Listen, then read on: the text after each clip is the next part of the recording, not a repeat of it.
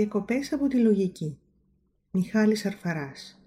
Μορφωτικό Ίδρυμα Εθνικής Τραπέζης. Το φεγγάρι γεννάει τις μεγάλες σκιές. Ο ήλιος τις επίμονες. Η προσωπική διαδρομή του Μιχάλη Αρφαρά έχει να κάνει με τη σκιά. Η γέννησή του σε μια χώρα σαν την Ελλάδα γεμάτη σκιές, σε όλη την ιστορική διαδρομή της, επηρέασε βαθιά την καλλιτεχνική του έκφραση. Τα χρόνια της δικτατορίας, η ζωή στη Γερμανία, η επιστροφή στην πατρίδα, σημαδεύτηκαν από την παρουσία της σκιάς. Έτσι, ο πρωταγωνιστικός ρόλος της σκιάς και η φαντασία του τον όθησαν στη δημιουργία εικόνων χωρίς πάντα την ύπαρξη μιας λογικής εξήγησης.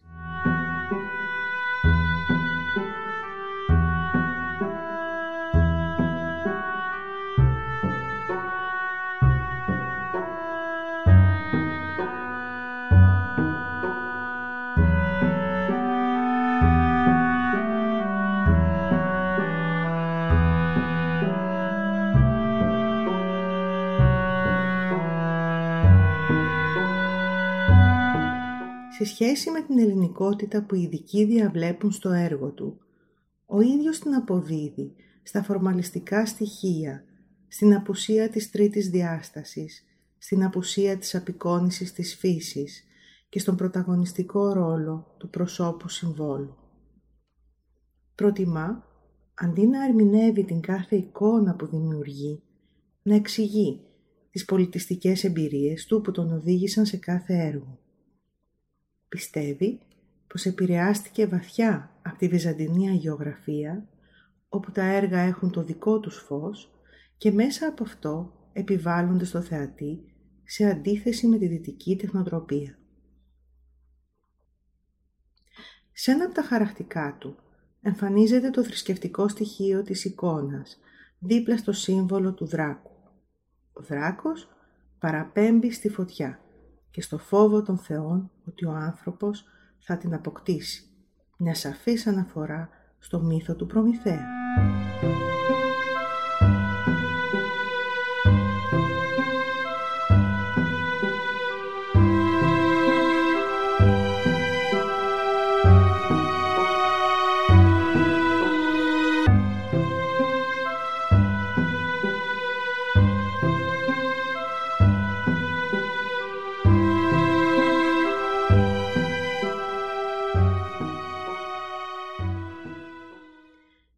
Η τεχνοτροπία των χαρακτών Τάσου και Βάσους Κατράκη και η έντονη αλήθεια των έργων τους, το θέατρο σκιών, ο ασπρόμαυρος ελληνικός κινηματογράφος και τα σχολικά αναγνωστικά έπαιξαν το δικό τους ρόλο και συμπλήρωσαν τις επιρροές του. Ο Μιχάλης Αρφαράς υπηρετεί την αρχημία της χαρακτικής με έμπνευση, πείρα και επιμονή θέλοντας να μοιραστεί με το θεατή τη μαγεία και το μυστήριό της. Πολλές φορές επεξεργάζεται τα κακέκτυπα και τα δοκίμια ενός χαρακτικού και αυτά γίνονται αφορμή για τη γέννηση ενός ζωγραφικού έργου.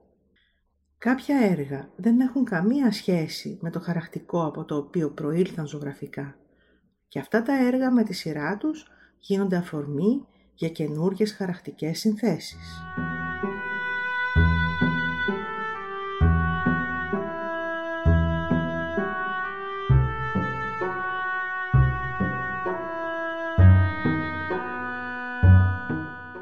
Μάσκα.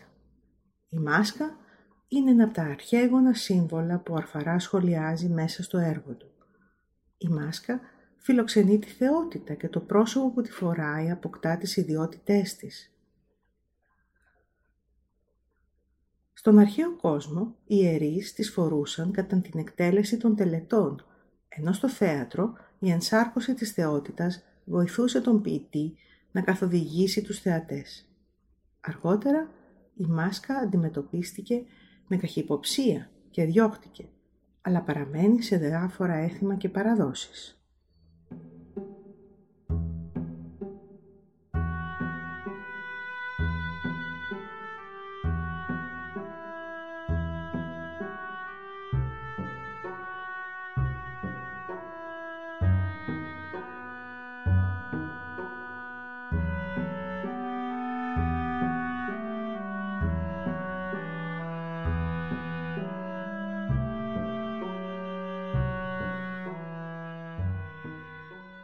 Αρφαράς θεωρεί ότι η τέχνη αρχίζει εκεί που σταματάει η λογική. Ο τρόπος που έχει επιλέξει για να εκφράζεται είναι μέσα από την αναλλαγή της ζωγραφικής με τη χαρακτική και των διαφορετικών τεχνικών της. Οι εναλλαγές αυτές είναι σε αλληλεπίδραση με την ενασχόλησή του με τον πειραματικό κινηματογράφο.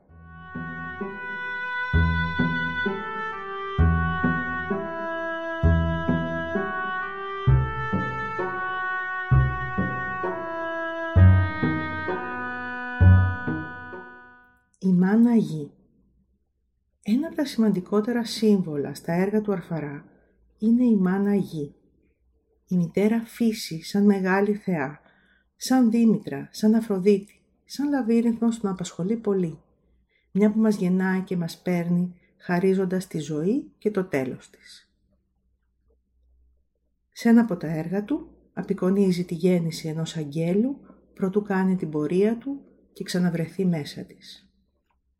Το σύμβολο της μάνας γης απεικονίζεται στο έργο του με πολλές μορφές, σαν τη σελήνη, σαν ένα φίδι που πετάει, που αφήνει το κέλι φως του για να ξαναγεννηθεί, σαν την ίδια τη φύση κάθε άνοιξη, σαν ειδόλιο που βρέθηκε σαν ασκαφή στο Μεξικό ή σαν τη μορφή σε τυχογραφία προϊστορικού σπηλαίου.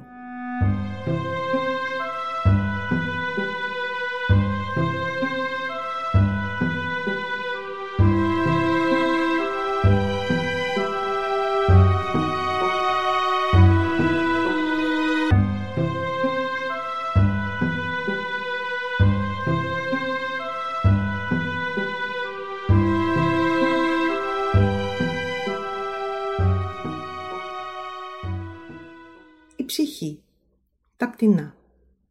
Ένα ακόμα σύμβολο που έχει απασχολήσει τον Αρφαρά είναι το αρχαϊκό πτηνόμορφο που συμβολίζει την ψυχή σε διάφορες ιστορικές περιόδους και θρησκείες. Στην Ινδοευρωπαϊκή πίστη οι ψυχές γίνονται πτηνά.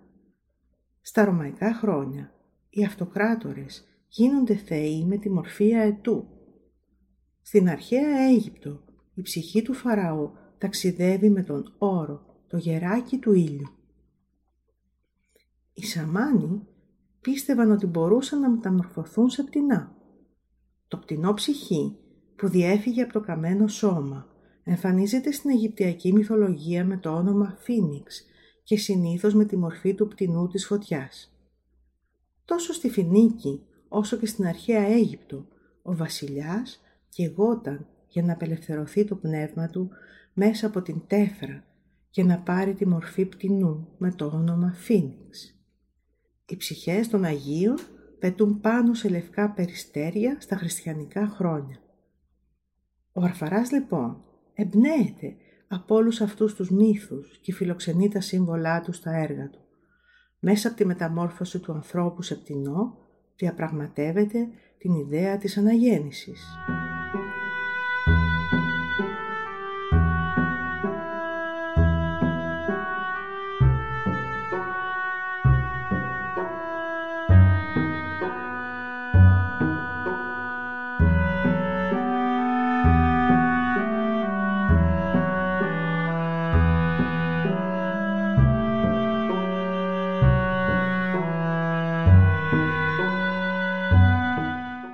Το γκροτέσκο.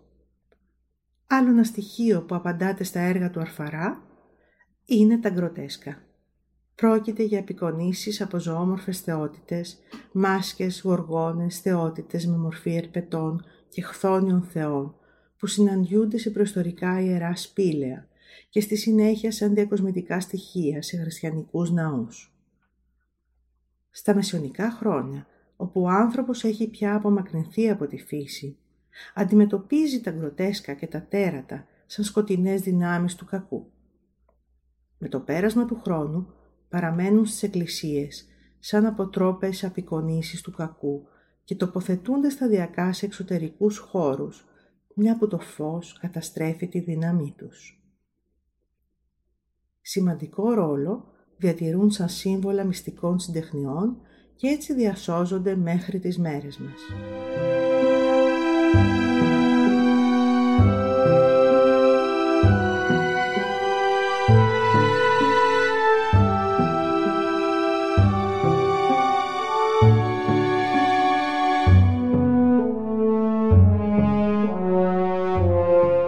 Το άλμα.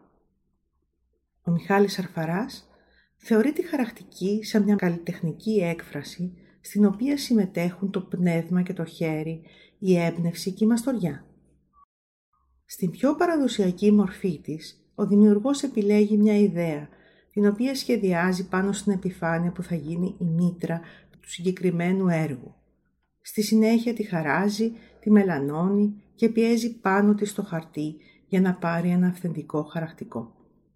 Η τεχνολογία και οι διάφορες τεχνικές επηρέασαν πολύ τη διαδικασία αυτή, αλλά τίποτα δεν μπορεί να αντικαταστήσει το δημιουργό και την έμπνευσή του.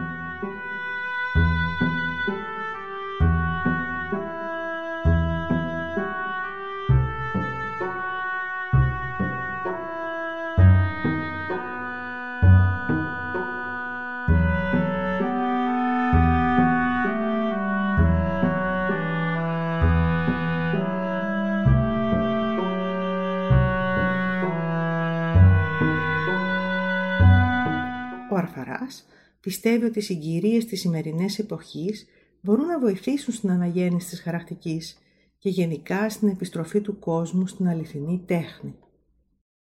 Η ζωή στη χώρα των σκιών, η ενατένιση του κύκλου της ζωής, η αναγέννηση, οι συμβολισμοί και οι ιστορίες χιλιάδων χρόνων που κρύβουν μέσα τους και η ανατύπωσή τους στο έργο του Αρφαρά συνυπάρχουν με την ελπίδα για το μέλλον και το άλμα στη ζωή.